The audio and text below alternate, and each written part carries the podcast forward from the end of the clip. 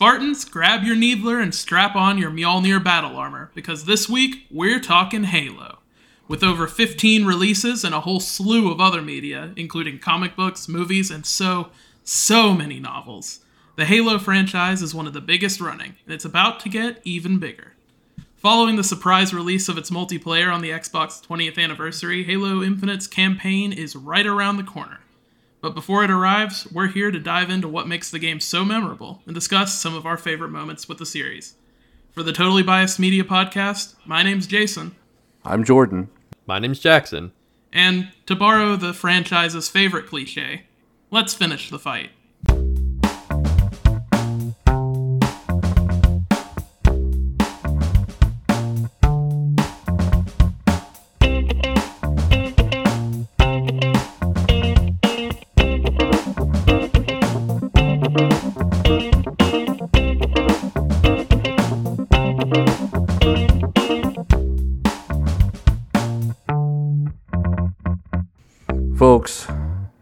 Halo has been going basically as long as video games have been on the rise. This was really where it all started for a lot of us, especially us younger millennial types. Just to sort of get a feel for it. What what were y'all's first experiences with the Halo franchise? Jackson, what what was the first one you really played? First one that I really played was Reach. But if we're gonna really be technical, first one I ever played was two, when we had the the good old OG Xbox. Uh, I could tell that I was really young when I played that though, because I one did not know the flood existed until like years later, uh, and two didn't even know you played as Arbiter. but Reach is really where I got into the series, which you know I think is a good place to get in. It you know it's a it's a side story that really you know opens up the like the rest of the world to you, but without really getting into like you know the main overarching plot or anything. Jason, I believe our experiences were more or less the same here, but but where did you start off? Yeah, I mean, I definitely started with Halo 2 back on the original Xbox. Uh, but, I mean, it was kind of one of those situations where I was kind of too young to really get what I was doing. Uh, I think the first, like, Halo game that I ever really got into wasn't until ODST came out in, like, 2009, 2010. And I played a lot of ODST, and I think that was mostly just because it was new when I finally got an Xbox 360, because I got one several years late after everyone else. uh, but I do remember playing quite a bit of ODST, although I've been replaying it recently, and I, I still don't think I. I don't know how much ODST I actually played. I think I mostly just kind of messed around with the Halo 3 multiplayer. Because ODST didn't have its own multiplayer, it just came with a, a second disc that would let you play the Halo 3 multiplayer. Yeah, man, those were weird times for, for online video games. I think, I think my first memories with Halo, which were all pretty negative, were actually with Combat Evolved in 2001. And I'm not even sure that I ever actually owned the game. I think I just played a demo or something that featured like two levels of Combat Evolved.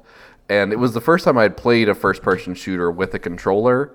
I had played a very, very small amount of them on the PC, but nothing nothing significant. But it was the first time I picked up a first person shooter with the controller, and I was just immediately like, wow, this is very bad.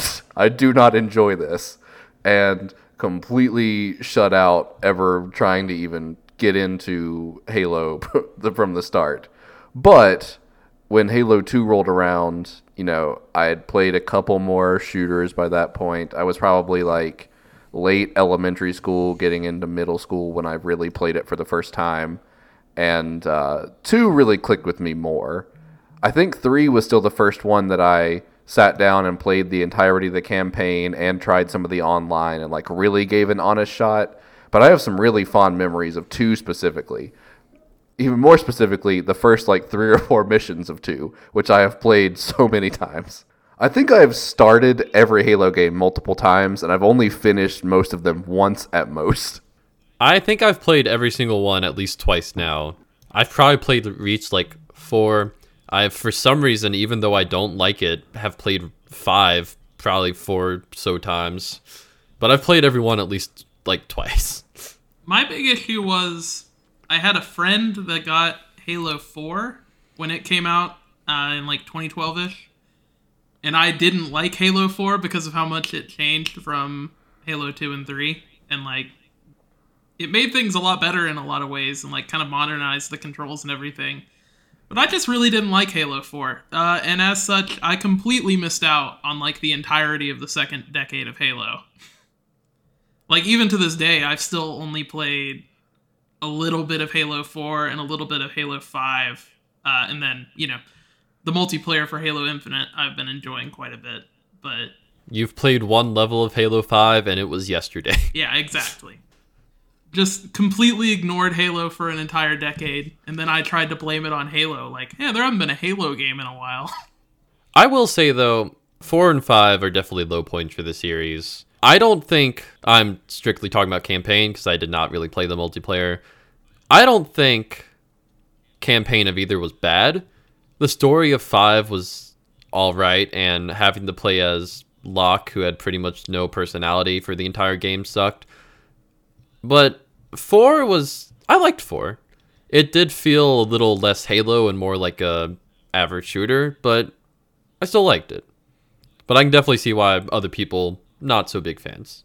From what I've played of the online, I actually think Fives wasn't bad. It was just so fundamentally different from what Halo was before. And you can tell that people were really clamoring for pure Halo because that is exactly what Infinite is so far. Yeah, I think with Halo Infinite, they've really realized like what people liked from the additions they made, especially in Halo 4 and 5, and what people really liked about the first three Halo games.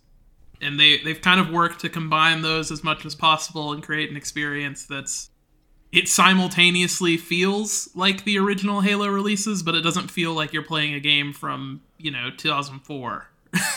Yeah, it walks a very, very fine line in that, and shockingly well, honestly. I've I've thoroughly enjoyed this more than I thought I would.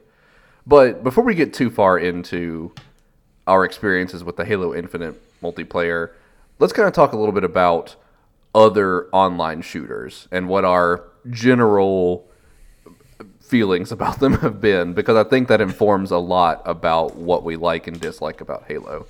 For me personally, I've historically not been a, a big competitive shooter fan. Um, I didn't really get into any of them on any significant level until Overwatch, which is a whole different thing. Um, and the only like true shooter I've ever like really really liked was Titanfall 2. There have been no others that I really connected with that were just like online centric experiences. Yeah, I have had a sort of similar experience. Uh, I've I'd, I'd say I've definitely played a good bit more of online shooters just because like that's what all my friends are into. So you know I've just kind of been drugging them a lot more. But like you know Titanfall 2, easily my favorite shooter of all time. I've never had fun with the shooter like I have with that. Um, I've I'm not a huge fan of it, but I have naturally played Destiny 2's Crucible a whole lot. yeah, I mean, I guess there's also Fortnite. We won't we won't talk about that one. Not yet. we won't talk about the way too many hours I have in that game just from its first like 5 seasons. Jason, what about you? Yeah, I, I've played a little bit of everything, you know, from Counter Strike, like the original Counter Strike, to Counter Strike Go. Some of the older Call of Duty games. Uh, specifically, I played quite a bit of Black Ops because I think it came out around the same time as ODST, so I picked it up. And I really liked Modern Warfare One, but I, I think a lot like you, the first the the online experiences I've had with shooters, like the the best ones have definitely been Titanfall 2, and I, I've definitely had a lot of fun with the Crucible and Destiny when it's well balanced, as rare as that is. It, I think Destiny's Crucible is best when supers are rare and ammo, the secondary ammo is plentiful, but not the heavy ammo. See, I completely disagree.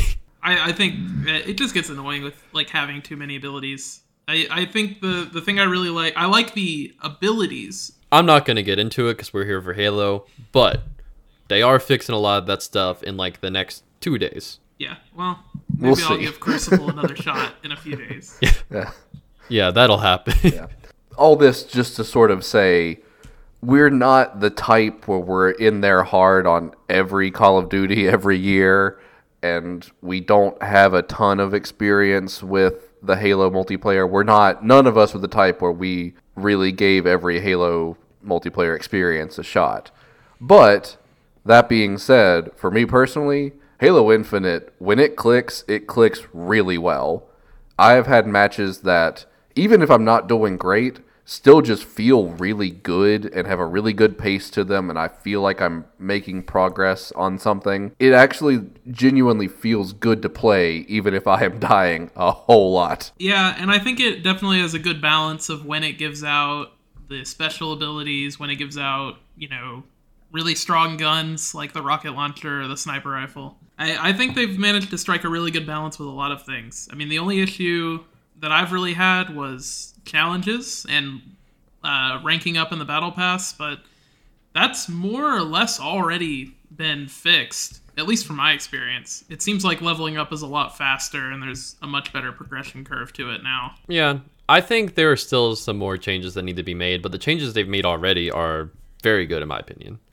And it's nice to see them get rolled out this quickly when it hasn't even been like a month since it was released. Yeah, especially when it really seemed like the changes weren't going to come until after the holidays. Right. Or around the launch of the campaign. Yeah. Now, what do you guys think are some of the things that sort of make this game feel good to play? Because it does not feel like any other shooter. You think Call of Duty, when you're playing on a controller, it's basically just press the aim down sight button and fire, and it's going to do the rest for you. And you kill things in a millisecond. And this game is definitely not that. I think the longer time to kill is a big thing, as well as the fact that Yeah. most of the weapons, not all, I mean, obviously you have things like the shotgun or the, the energy sword, gravity hammer. Most of the weapons are mid range, especially to say, like, other than, I guess, the battle rifle and sniper rifle like weapons. Most weapons kind of encourage you to get up close and personal because of either damage drop off or the fact that bullets just aren't accurate enough to hit over long range. And I, Yeah. I think that keeps things very fast paced and up close and personal. one of the major things that I think makes Halo so different than any other shooter is that each weapon serves its own purpose. Like if you're playing any COD or Battlefield or even Titanfall, like there were like three weapons that are going to feel almost exa- exactly the same.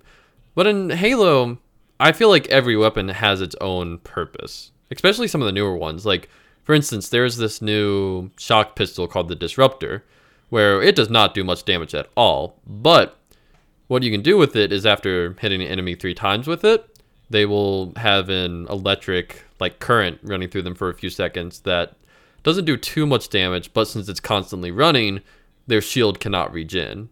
So like they're very vulnerable once you've done that. And I feel like every almost every weapon has something similar to that, just their own purpose. Definitely. And on top of that, I think it really it gets a lot out of the fact that you have to look around for weapons. You can't just make Yes. a loadout of whatever weapons Right. you're good at using and then, you know, make do with that. Yeah. You always start out with the well, unless you're playing a game mode like Fiesta, where you or Fiesta, where you where you get random weapons. You always start out with just the normal assault rifle and the normal pistol. Mm-hmm. And if you want another weapon, you have to go looking for it. Yeah. And I think one that encourages people to get a lot better with especially the assault rifle. Right. Which is honestly one of the best guns in the game. Yeah. It, but it also stops you from just running into matches where everybody has assault rifles or everybody has shotguns where they'll just come up and immediately kill you. right. Yeah, Halo Reach and 4 did loadout systems. That was not a good idea. Halo does not feel right when everyone does not have the same start. Because in Halo Reach, that's when they introduced armor abilities, not in the sense of Halo Infinite where they're pickups, they're like you always have them and just constantly on a cooldown.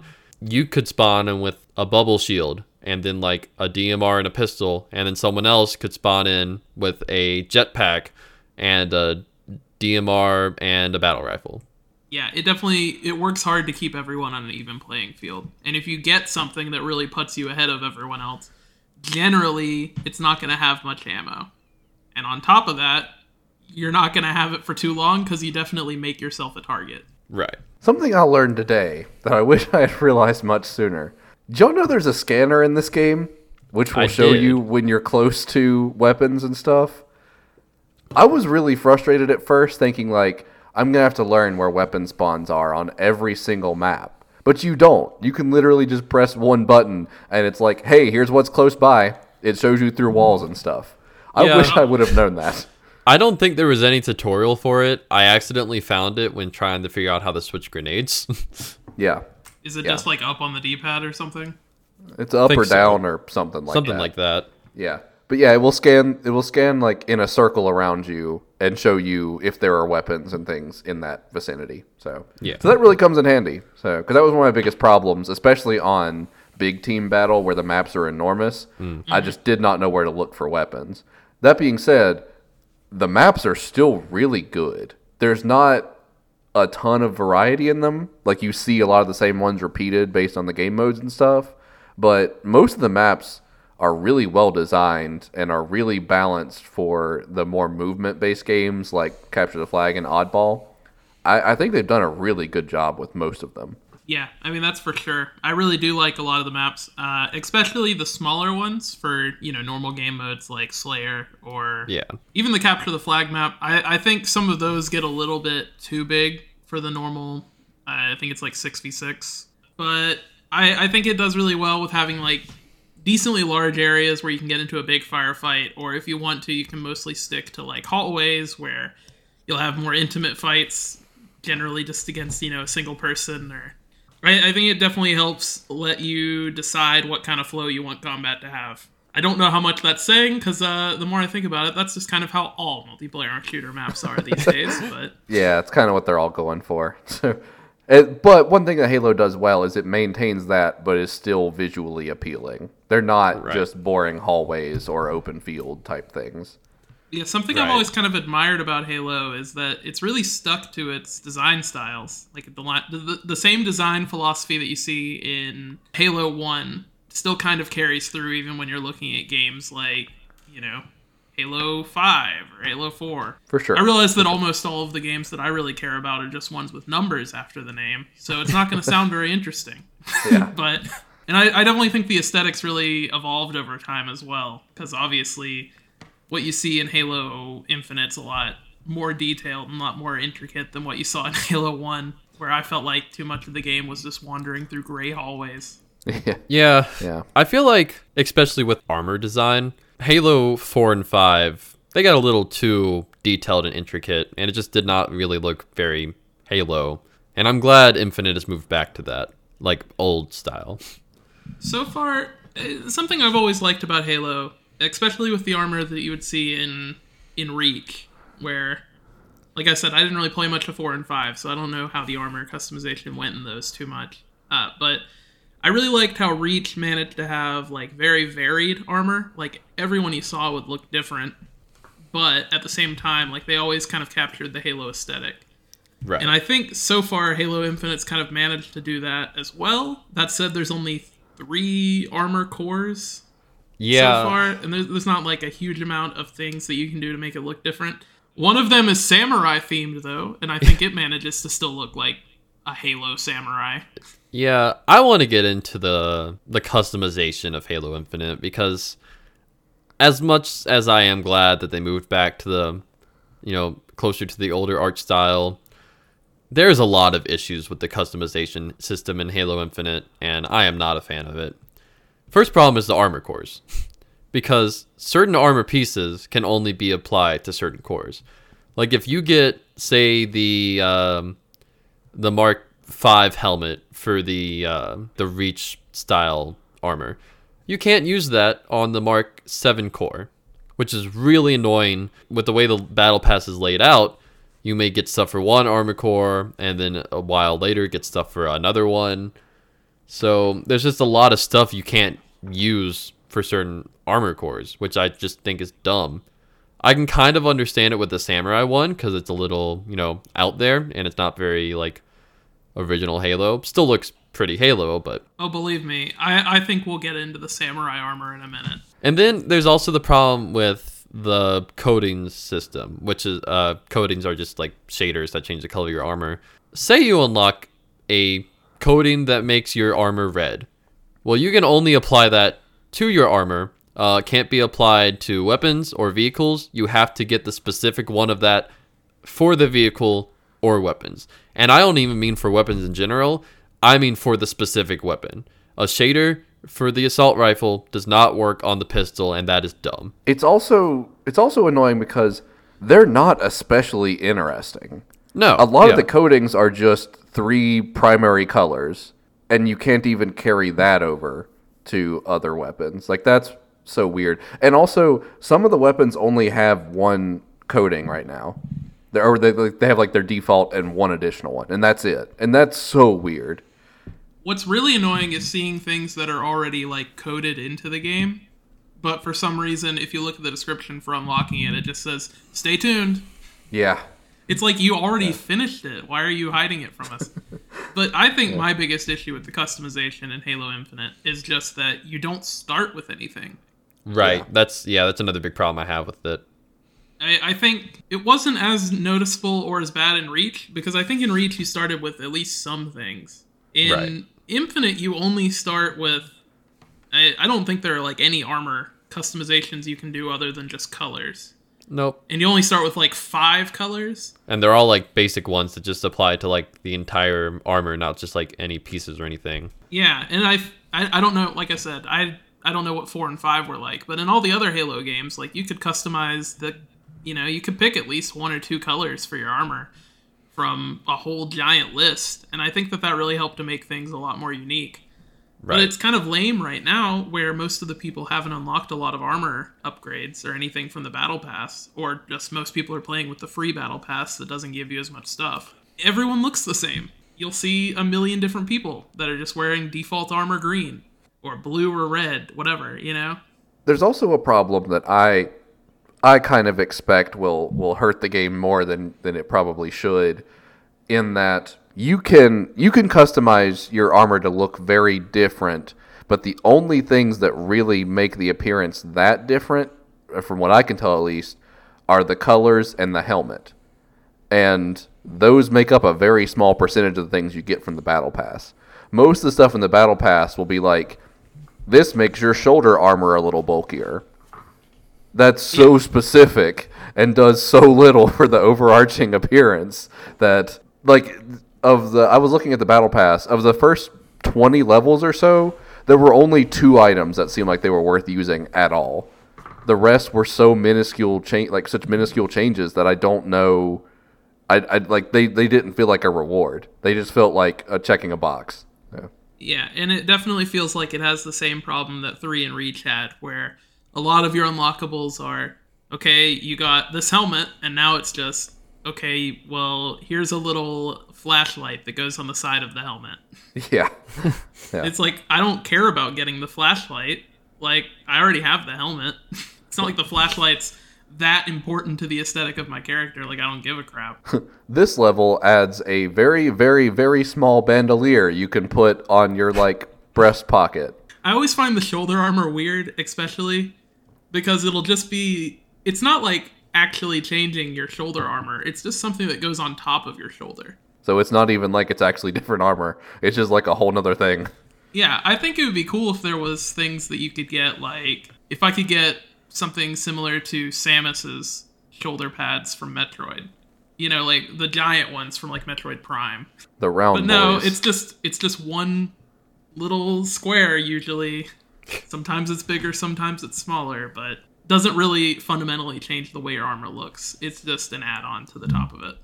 Now let's get back to that samurai armor. Jackson, you were the only one that was really playing the game much when the first event week rolled around. Sort of eh, explain how that works. It's very confusing to me. Oh boy. Let me tell you about what is probably the worst event system I have ever seen in a video game. Amen. So, the way the event works is it essentially had its own battle pass that was leveled up by completing specific challenges that would give you one level in the battle pass. But you could not control when you did these challenges because the way the challenge system works in this game is you have a set number of weekly challenges, and if you have the free version of the game, uh, you can do three of those at a time. If you buy the battle pass, you can do four at a time. You may not even have any of these challenges to complete at a time because you have regular battle pass challenges to complete. Exactly. And your regular battle pass challenge could be something stupid like kill 25 Spartans with some random weapon that you'll never see. So let me make sure I understand this. So you have you have three or four slots you can have quests or uh, challenges assigned to, and if you finish one, It switches out for a new one. But there's still only a chance it's going to be an event one when there's an event in, right? Yeah, basically it Yeah. just adds event challenges to the challenge pool. And it still Yep. just randomly grabs a challenge from that pool. Yep. That is bad. Wow. Yep. And then on top of that, there were 30 tiers in the event battle pass. But there are only 7 challenges in the first week of this uh, event to be able to unlock anything. So you can only unlock 7 tiers of the battle pass no matter how much you play. I mean, I guess thankfully they're doing the event again. Uh, there's two more weeks of it. They're like they're not like interconnected weeks or anything. I think one's in February and one's in like January. But that's just a dumb system. I thought that it was three consecutive weeks that it was running, and I was kind of let Nope. down when I got on Yep. after they kind of changed the way challenges worked, and it was gone. So if there are only seven challenges, is it just are we just assuming that the next week will have more than seven? Because if it's I'd assume that I only puts us at twenty-one. Yeah. it's seven per week. yeah. It's it's hmm. It's God. not a great system. And also, that does mean that if you haven't already played during the first week, if they leave it at the seven, then you, you'll never be able to get it. yeah. So if you don't do those first seven, are you just not going to be able to complete the battle pass for the event? Are the other weeks also going to have a set number that just fills up to 30? Because if so, I'm going to miss the very last reward because I did not do the final challenge I had for the first week of this. Do you have to buy a separate battle pass to do the event? No. Luckily, Okay. event battle passes are free. Yeah, Good. event battle passes are free to everyone. There's the um there's the free side of the battle pass for everyone and there's the paid side that's like 10 bucks. The event one doesn't have a paid side at all. It's just Right. the one Yeah. free battle pass. It'd be even more annoying if it did. I think to sort of summarize here, the actual gameplay itself of Halo Infinite multiplayer is great. They just they gotta fix some of the progression hooks. Otherwise, I I don't think some some people are really gonna be that that connected to it. Because I'll admit, I am probably in this category. If there's not some kind of good progression system to keep me playing, I just just the gameplay being good isn't going to be enough, especially in a game a competitive shooter that can get frustrating if you're, you know, playing badly or whatever. Like as an example, you know, we're in the, we're in a new season of Fortnite. Last season I barely played at all because the progression system was convoluted and not very rewarding. But the season before I played a ton because it was very generous with its progression. The gameplay barely changed between the two seasons, but one season was just a lot more was a lot more forward with unlock unlockables and you know gave you it rewarded you for playing the game instead of just going off and doing really random challenges. It feels like this game sometimes wants to reward you for doing things that aren't necessarily indicative of playing Halo well. Yeah. It's really annoying too. It's definitely hard to draw a line between making challenges that are achievable for anyone and challenges that are, you know, specifically about playing well. Yeah, yeah, for sure. And for and sure. some of the challenges are very gated because, for instance, sometimes you can have a challenge that is uh, kill five enemies with the wasp chain gun, but there is only one map the wasp spawns on, and it's only in big team battle. So you have to play big team battle and hope you get the one of three maps that it's on, or the one map Yeah. that it's on of the three maps. For reference, the Wasp is a, a flying vehicle. It's pretty much a helicopter. Yeah, so if you wanted to use that chain gun, not only do you need to get on a map where the Wasp spawns, you also need to have someone to fly the plane for you. no, no, you can you can fire it while and fly it. Oh, okay. Remember the Hornet from Halo 3? Yeah. It's it's pretty much that. But, But then yeah, the, the bigger issue is everyone everyone else that has that same challenge is going to be going for it as well. yep. So then, even if you do manage to get on a map where you find the wasp, you're still gonna have to compete with everyone else trying to get that achievement. Yep. Then you have to add in the fact that vehicles have little too much health in this game, and you're not going to be able to get another one until the one that's currently in use has been destroyed. I think it's weird. I think vehicles have too much health from some sources, but then there are weapons that'll just instantly take them out. I it feels like it's a little weird. Like I think it's the uh, the spiker or whatever that'll just like almost instantly take out most vehicles. Yeah. Let's actually talk about the weapons for a minute because there are a lot of new ones here, or at least ones I'm unfamiliar with. They could have been in four or five, and I just forget. Generally speaking, I think a lot of them are really cool. Even if I don't think that they are all necessarily good in the game itself, they all are cool, and I look forward to seeing how they work in the, the story and stuff, if nothing else. There's Yeah. definitely some pretty good ones. I think the human weapons, I like that they've given them, or at least a lot of them, nicknames to make them feel like more a better part of the world. Because previously, like the assault rifle was just called like the M4D or something. Actually, I don't think the assault rifle got a nickname, did it? So that's a bad example. But you know, like No. previously, it was just the rocket launcher, but now it's called like the Spanker. And it's like that's the dumb military type name that I would expect them to give an assault or a, a rocket launcher for some Yeah. reason. And the, Yeah. the pistol is called the sidekick. And the, the shotgun's called the Bulldog. Yeah. You got Good the stuff. Hydra. Granted, Hydra's been called the Hydra since it was first put in the game, but and you got you know you got the battle rifle, the commando. I'd like to see more Covenant weapons. Yeah, it feels like the only guns that well, there's the the gravity hammer and the energy sword, which those are series staples at this point. Uh, but it feels like other than that, I've seen the plasma pistol, the carbine, and the the needler, and pretty much other than that, it's all non-covenant weaponry. it makes sense from a story standpoint since you're not fighting Covenant, you're fighting Banished, who use like you know the like the weapons that have like the red plasma beams. So like Yeah, does make sense from a story standpoint, but I would have liked to see more of the like traditional Covenant weapons. I think the covenant weapons are really they're the the definitely like the most iconic weapons in the Halo series. other than the battle rifle, of course. I think I think that of of the new ones, there's a a shotgun where it has two firing modes, and one the spread is horizontal, and then when you flip it, it's vertical. And I really, really love that gun. Like that's one of the coolest guns I think I've seen in a shooter. Period. It's not that it's that good or that it's that hard to use.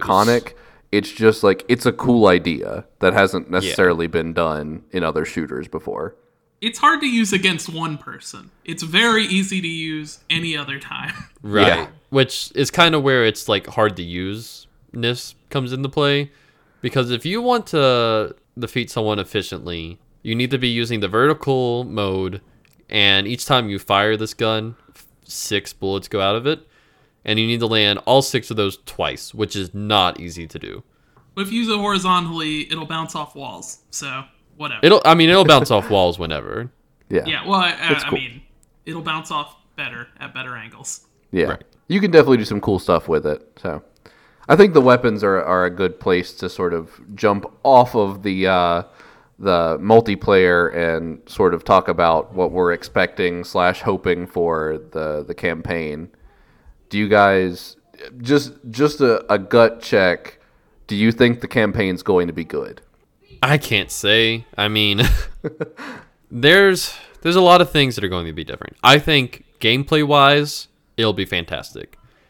The new abilities they have and the new weapons and just how the game overall feels, I think it's going to feel fine that way. But the whole open world thing, I'm not really sold on yet. Yeah, open world worries me, especially with the lack of like moving around isn't very interesting. I don't Well, think. I mean, you do have the grapple, which reminder abilities will not work the same way in the campaign as they do in multiplayer. In multiplayer, they are pickups that you only get a certain amount of uses for. In campaign, the grapple shot, which is the first one you get, is just on a very like very short cooldown for the entire game. Like you always have it. So I don't think movement will actually be that bad. Plus, you'll also eventually, you know, have thruster jets and the repulsor, which are also pretty good movement things.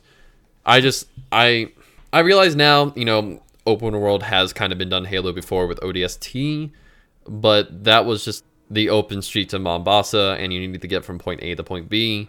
But this this has more like normal open world stuff. Like there are things to do around the map. I, I just hope it doesn't follow the the Ubisoft formula too closely. Yeah, really just the modern open world games in general formula. I think that there is there is a balance that could be struck that would be very cool. From what I've seen, it's not necessarily the direction they're going. But what I think would be really cool and what would make for good Halo, both as a, a natural evolution and sort of an homage to the, the, the roots of the series, would be a big central open world map where there are bases to destroy, bosses to hunt down, just cool fights to happen. But then on sort of the edges or under the map in different ways, there are more linear structures. Like, for example, you could go up to a, a stronghold that's built into like a mountain or something, and you have to go that they get to take that route in a more linear Halo level style as you progress into it towards a boss or something. But Well, there you is also have these big open bases you can destroy from a thousand different directions and different stuff. So that is how the game is. Like there will still be like linear missions that you can like do around the map that pretty much function like that. Just there's also an overworld on top of that. Yeah, I, I just don't really know what the blending is going to be like and what percentage you'll be doing of which and Yeah, the, how the- some of it's the, the, percentage that I don't really know about. yeah The the open world formula, I just I'm not a fan of because I think it leads to a lot of wasted time just kind of w- running around the map. Yeah, Um, I like definitely the way that games like Psychonauts 2, and I guess to a lesser extent like uh, Halo ODST, have you know you have this large open world hub area, and then from there you can go into missions that are a lot more focused and right. I think that's a lot more fun and it leads to a better experience. Because then you have that hub world that you can explore whenever you want and however much you want, but you're not really locked behind needing to do things in that hub world. Now that's something I'm almost sure will be the will, will not be the case. Is I'm I'm sure you will be locked to doing open world stuff at a, a fairly consistent pace. but we'll we'll see how it all shakes out, I guess. I'm hopeful and I still think this will make for a good game. I just I don't think it's going to be as iconic as games like 2 or Reach or pretty much those two are the ones that stand out for me. well, do you guys remember when 343 took over for Bungie? Like which game that was? Four was the first game they did. Oh, so 343's never made like a great Halo game. Right. I have heard Halo Wars 2 is really good, but that's also, you know, Halo Wars, it's an It's- it's- RTS though, isn't it? yeah, it's an RTS. I, I've heard Halo Wars is great, but I, I am a little concerned that you know there hasn't been a great Halo game since Bungie left. Yeah. I, I hope 343 is able to look at the good stuff Bungie did and create something new. I will say Halo Infinite gives me a lot of Combat Evolved vibes, which is, makes sense because 343 has talked a lot how they drew that as a lot of the inspiration for it, um, which you know makes sense since it's from the same series. I don't, I you know, it, it's weird to me, but Halo Combat Evolved, at least the very like beginning of it was very open. Like you got to see a lot of the ring and you got to do a lot of driving around at the beginning. And when I see like gameplay from Halo Infinite, because they let a bunch of like YouTubers and stuff play like the first few hours, when I see a lot of that stuff, it does remind me a lot of Combat Evolved. I didn't like that in Combat Evolved.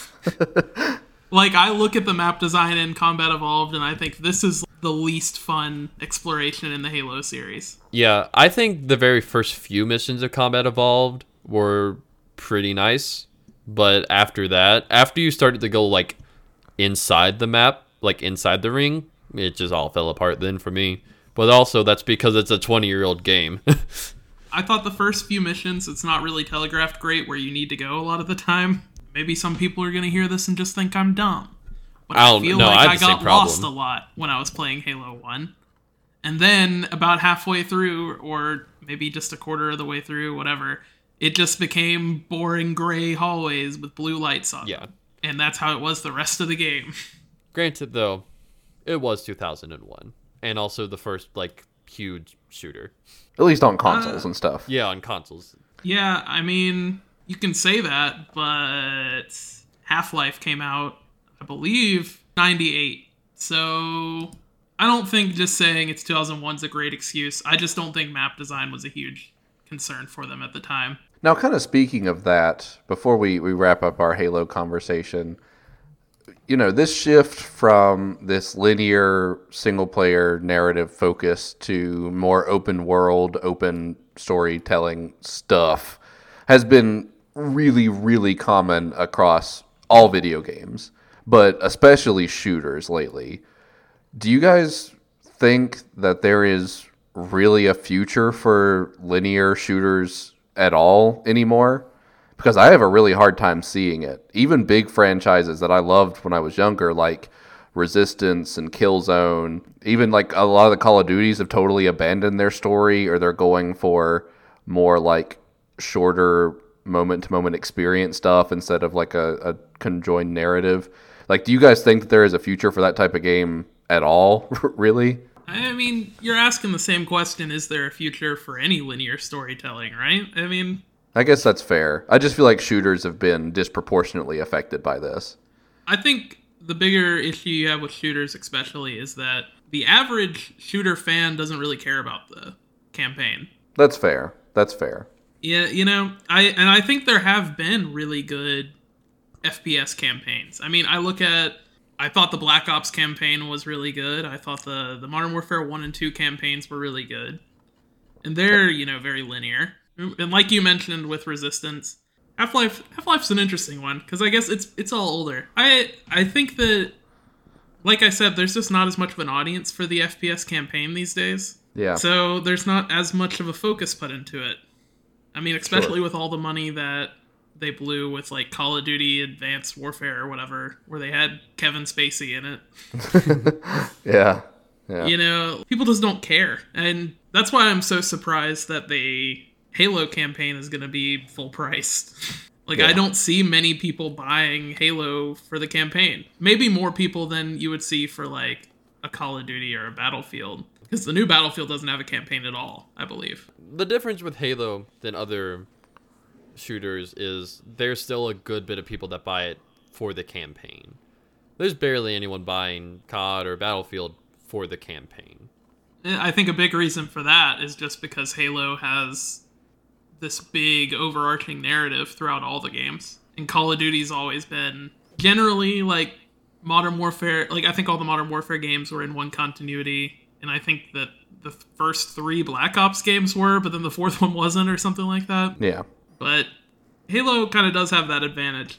I don't know. It's really hard to say if I don't think narrative like linear narrative storytelling is ever going to go away in video games No. if anything, I think it's going to have a resurgence soon. Because I think there have been a lot of games that have come out fairly recently that are good linear narratives that people are realizing it doesn't necessarily the the modern you know environment for video games doesn't really preclude. Sure.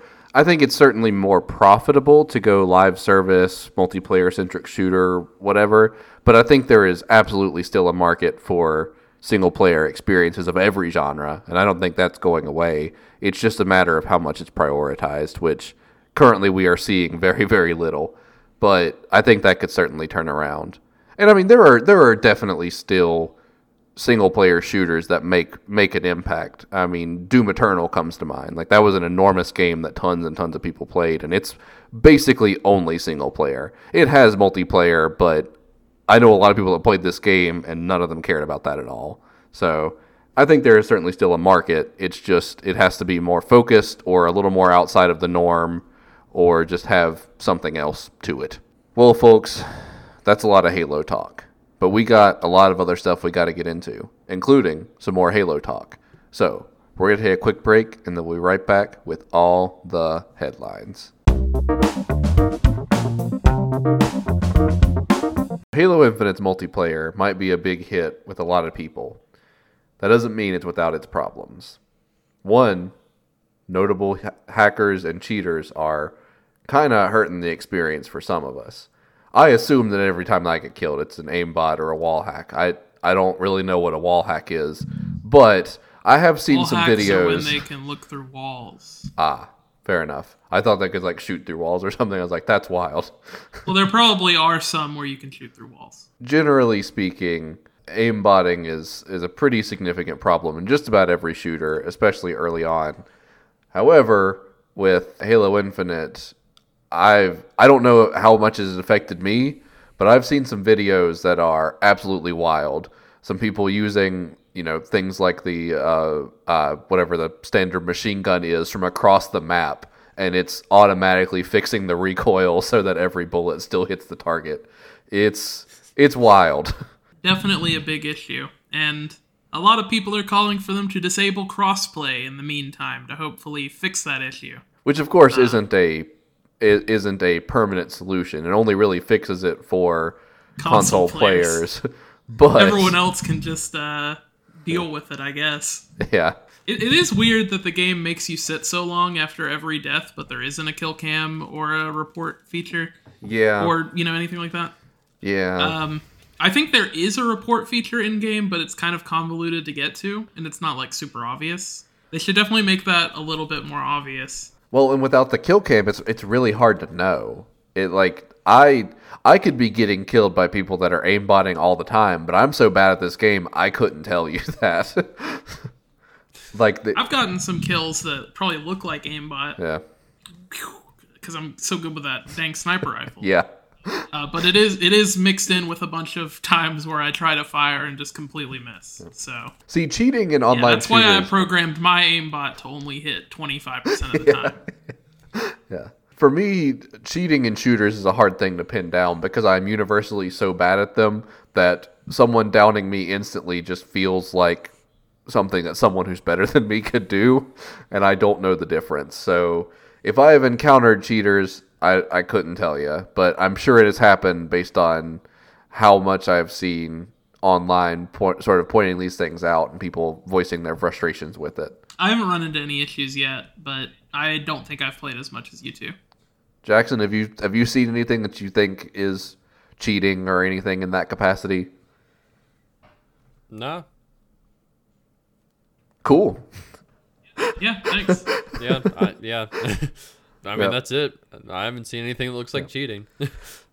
Moving on, the creators of hit MMOs uh, DC Universe Online and Heroes and Villains, which is a game that I'm I'm not sure anyone has played.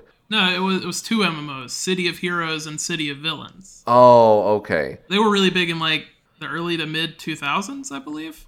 And it was basically a really similar idea to DC Universe Online, where you would create your own hero or villain and then go do heroics or villainy in a giant open world, you know, MMO style. Gotcha. I do remember these games now. Those, yeah.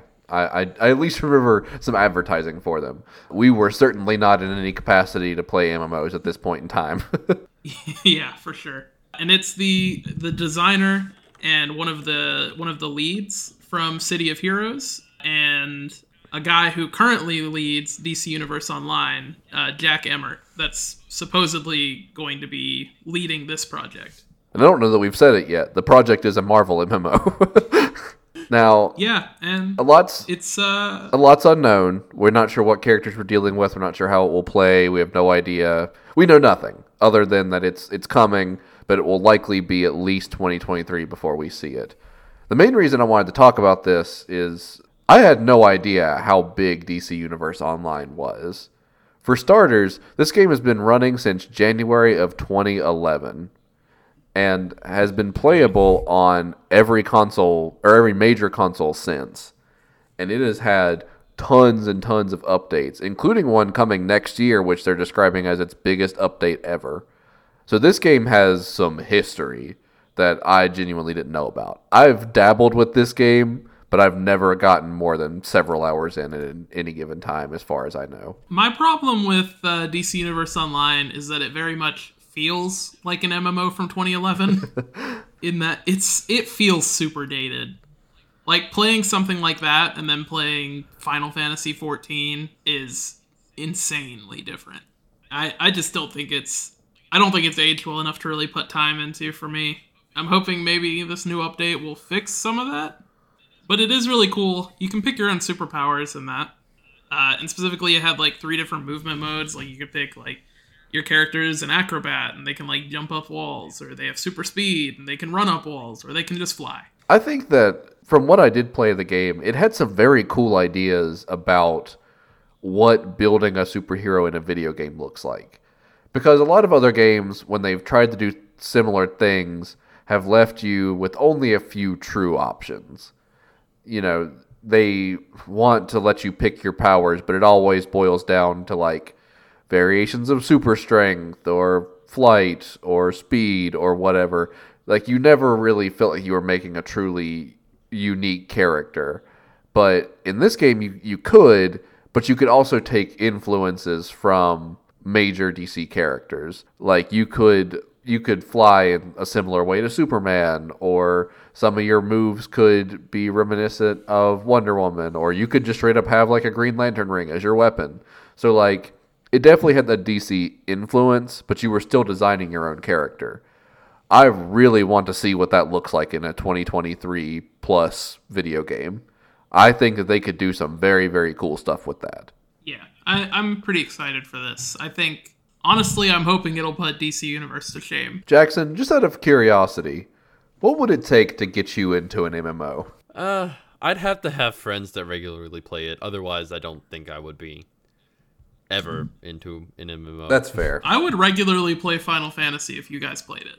Problem is, I'm playing it either alone or with David. Someone who is much farther in the game than you. Yeah, I always feel weird when I play with him because, like, it's just redoing content for him. Yeah, Whereas for me, it's like new stuff, so I want to take time with it. that's a big problem I see with MMOs in general. Is even when I'm playing with other people, we're never at like the same point. Let's talk about my boy Spider Man, cause this last week there was a lot of spider news, spectacular spider news, if you will.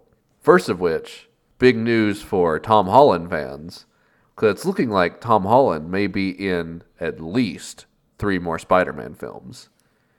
Now, this sort of comes on the tail end of some theories that No Way Home will be the end of Tom Holland's run as Spider Man, or at the very, very minimum, be, will be his last Spider Man film.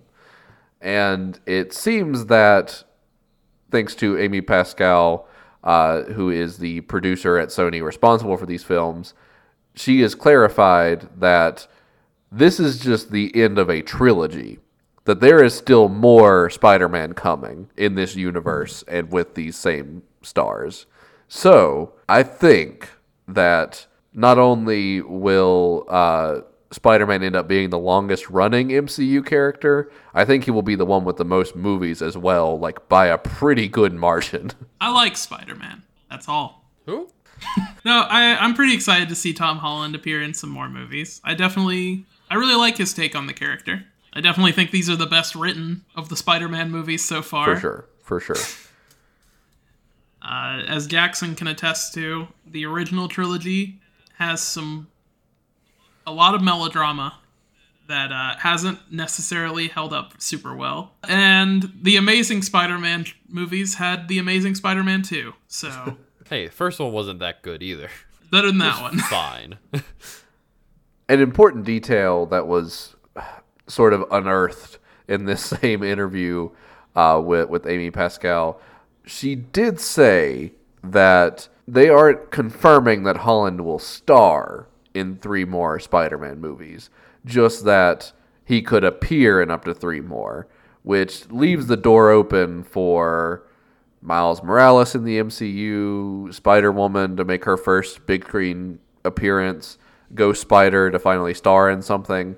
There's a lot of directions that could go, and all of it's pretty exciting by my book. Yeah, I mean, the big announcement was more just that Sony was, or I believe specifically, I believe she said Sony and Marvel are working on three more Spider Man films. So whether that's more Tom Holland or whether it's a new character, either way, we got three Spider Man films coming, and it seems like a great time to be a Spider Man fan. Yeah, and there were some there were some questionable moments there in, in the relationship between Sony and Marvel. Like right after Far From Home, there was another immediate scare that Spider-Man would be pulled from the MCU altogether. Uh, that was resolved fairly quickly, but there have been multiple times where it's come up where they've reached the end of a contract or they've hit something that would indicate that the relationship might be ending. And uh, this is good to know that there is a future there because I think these are some of the strongest performing movies in the MCU. And based on the ticket sales for No Way Home, people are real ready to get back to the, the known and loved Marvel characters. Speaking of ticket sales for the new Spider Man No Way Home movie, there's been some big issues cropping up with those. Specifically, anybody that wasn't able to get tickets for opening night fast enough is now probably going to get a bad deal on that, as tickets are being sold for as much as $25,000. Now, of course, this only affects big cities, as I checked earlier, and I found out I can actually still get a ticket for opening night locally. So, something to think about. if you live in a big city, move. yeah. Pack your bags move away. In time to see Spider Man No Way Home. in time to see Spider-Man: No Way Home on December 17th. uh, Yeah, 16th. 16th. 16th is opening night. Not just leave Yeah. the city for long enough to see the movie, you need to move immediately. You need to move, you need to start a new lease or buy a new home, and that will allow you to see Spider-Man for cheaper on opening night. Alternatively, if you have a lot of disposable income, I heard tickets are being sold for and this might not seem like a lot of money to you if you have that much disposable income. I've heard you can get a ticket for as low as $25,000. Something to consider. But it's not all Spider Man No Way Home news today. We also got the long awaited trailer, Spider Verse sequel, that we now know will be called Spider Man Across the Spider Verse Part 1. Ooh. Yeah. This is the most excited I've been by a trailer in a very, very long time. Yeah, it is really cool to see not only a new trailer, but also just going ahead and announcing a second movie. Yeah. I know. Yeah, that was that was big. the The trailer showed us uh, more of Miles and Gwen, and confirmed that uh, Oscar Isaac, Spider Man twenty ninety nine, who was in the post credit scene of the original movie, are all back, and they're all important again. and we now know that the movie is officially coming in October of next year, and big news, a sequel coming in twenty twenty three. So there's a lot more Spider Verse happening in the near future, and I am pumped about it. Oh, folks, I have some breaking news. Beep beep beep beep beep beep beep beep beep beep beep beep beep. My sources are telling me We got some Fort news. not only is Spider Man blowing up the movie scene, he has also made his way into Fortnite. And, oh god, it can't be. He's brought Dwayne The Rock Johnson with him? Spider Man and The Rock flipped Fortnite upside down. Spider-Man and The Rock are here to redefine the hierarchy of power in the Fortnite universe. Spider Man, The Rock, and Troy Baker flipped Fortnite upside down. And I think I saw Naruto. Fortnite Chapter 3 has officially begun. Chapter 2 ended with the island being flipped over, and it turns out whole nother island under it. And also, this island isn't on a planet, it's in like a giant time and space bubble in outer space, sort of. But I think it's like a, a its own pocket universe thing. Fortnite is a lot. Fortnite. Fortnite. But it's not just Spider Man. Like I said, Dwayne's here, and turns out he's been here all along. Throughout chapter two, we saw a mysterious, nameless figure who was constantly helping out Troy Baker's Jonesy. Well, it turns out that that mystery man was Dwayne all along. And uh, as he's known in the Fortnite universe, the Foundation, which I greatly appreciate, is going to be real important in the upcoming season. Are you saying that now might be a good time to get into Fortnite? I don't think there's ever a good time to get into Fortnite, but I can say I've already enjoyed the little bit I've played of this season significantly more than last season. if there's something that Fortnite and Destiny 2 have in common, it's uh You play too much of it. hey, I haven't played Fortnite regularly in like over a year. Uh, it's that uh, if you didn't start playing at the beginning, it's weird to get into. I think Fortnite actually does a decent job of sort of refreshing on each new season, and I think that with this chapter, I think it's even more. it- It's an even better jumping on spot than normal. This game is still definitely not going to be for everyone, but I, I do think that if there was a time to get into Fortnite, it, it probably is now. This season is very interesting aesthetically, but in terms of mechanics, weapon types, what's being changed about the game, it's all pretty bare bones Fortnite. You know, it's more normal guns. There's no big wrinkles in the map like where they've done uh, PVE stuff mixed in, or sections with weird gravity, or weapons that are themed around a certain thing and don't function like guns. There's none of that, is what I'm saying. This is a this is a basic season. It's worth mentioning it's a lot easier to get into Fortnite anytime than Destiny 2 because the story in Fortnite doesn't matter. It's set dressing. For sure. Destiny is supposed to be there's like supposed to be an overarching plot that matters. I think Fortnite just adds that overarching plot because it's funny because like it doesn't Why does it need an overarching plot. It's a battle royale game. Honestly, the overarching plot doesn't make any sense with the narrative of what you're actually doing in the game. Yeah. It would be like if Destiny's story was about making friends with everyone and then the gameplay was exactly the same. It's like, well, I can't make friends with that guy. I shot him in the face and he died. What I really find interesting about Fortnite's story is that everything about it is playing up this idea that these people that are stuck in some kind of time loop or something are trying to work together to stop an evil plot.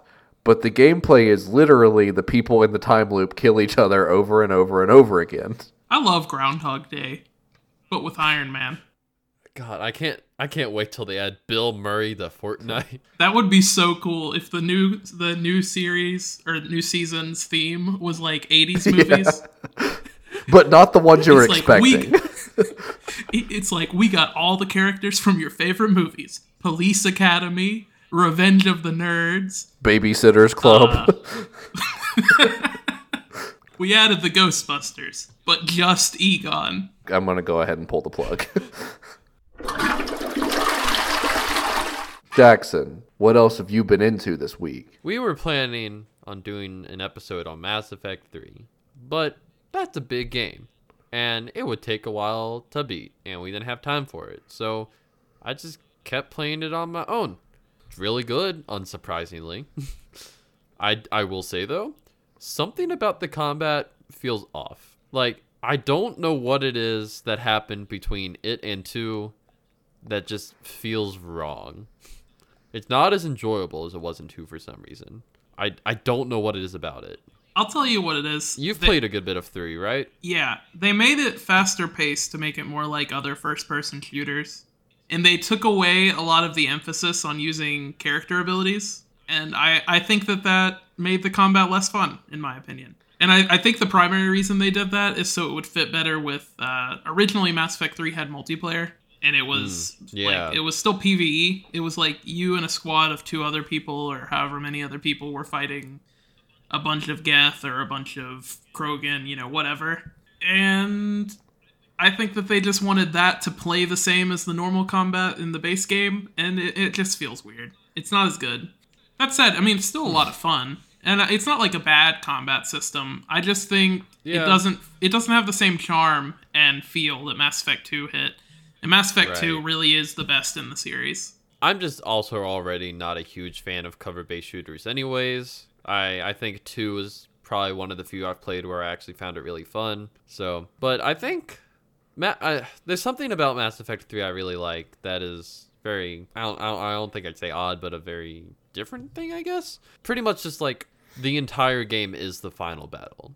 Like you'll have stuff to do like that's separate from it, but like from the start of the game, it is the final battle pretty much. And Yeah. there's just like something about that that I really like. I just there, there's another thing that I kept comparing it to that was sort of like that, but I do not remember what it is now.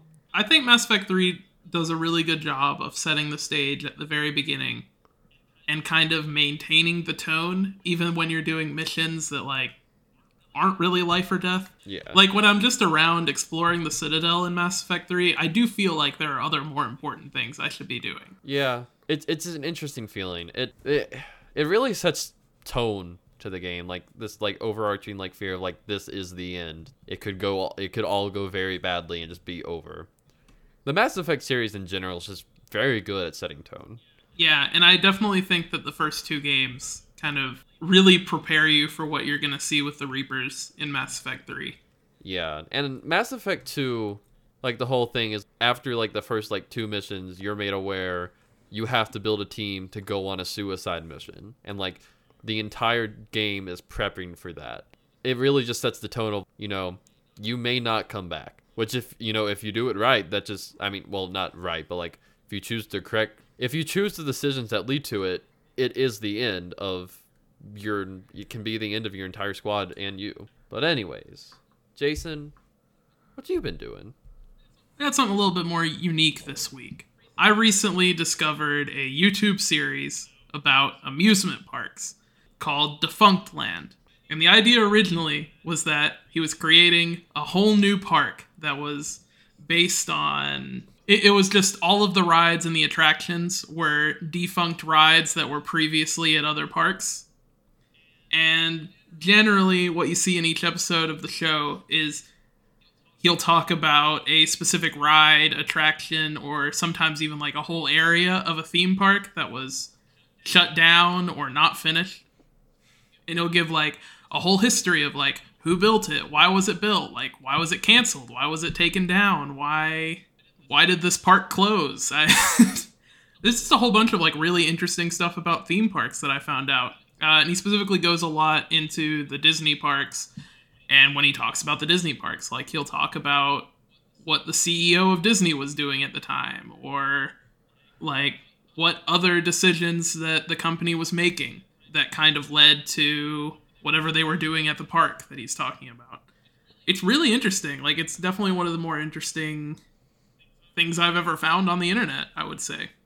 It kind of seems like in the second season and beyond, he kind of moves away from the idea of making a new theme park with the defunct rides, and it just focuses on, you know, just telling the history and information about these defunct rides and attractions. Really cool, well researched, and I think that they do a lot of good work in kind of setting tone, kind of making the episodes interesting. Sometimes an episode will be based, like, stylistically on a sitcom or something. It'll talk about Michael Eisner making some kind of decision at Disney as if it's an Arrested Development episode. Like it's it's very interesting. It's fun show to watch. I would highly recommend it. It's on YouTube, the whole thing. It's just called Defunctland. Uh, but that's really all for me. Jordan, what have you been up to? Well, most of my time here lately has been dedicated to Halo and Forza Horizon 5, which we've already talked about extensively, and I'm sure will be involved in our Game of the Year conversation in some capacity. So, I will spare you all the time on that and instead talk about an album that I come back to about this time every year. I'm not a Christmas music fan. I have certain very talented people in my life that I like listening to them perform Christmas music, but I never go out of my way to listen to any Christmas music except for Barenaked for the Holidays. this is an album by the Barenaked Ladies. This album originally came out in 2004, and it is the single greatest Christmas album that has ever come into existence. It has a couple just absolute banger renditions of some classic Christmas songs. It has the uh, God Rest Ye Merry Gentlemen, We Three Kings uh, mashup that they did with Sarah McLachlan that is incredible. It, it has Elf's Lament, which is the single best Christmas song ever written. If you've not heard it, it is a song with Michael Bublé, which is about elves going on strike and it has some really great Hanukkah songs, and a, a, lot of what I know about Hanukkah came from this album. it's it's just overall a really really good album, which is weird because I don't like Christmas music universally, but it's some it's some good stuff, y'all. I, I highly recommend you check it out. Well, folks, I think that just about does it for another episode of the Totally Biased Media Podcast. If you'd like to reach out to us, there's a couple different ways you can do that. First, on Twitter at TBMcast, on Instagram at Totally Biased Media, or you can send an email to totallybiasedmedia at gmail.com. Send us your thoughts on the show, your own reviews for recent releases, which we will get into on the podcast. Uh, any suggestions you have for us, anything you want to say to us, we're happy to hear it, and it will only hurt my feelings a little bit if it's bad. It will hurt mine a lot. That's why we make Jackson read all of them first. But for the Totally Biased Media podcast, I'm Jordan Walkup. I'm Jason Simmons. And I'm Jackson Walkup. And you just felt the bias. Thank you, everybody. Goodbye.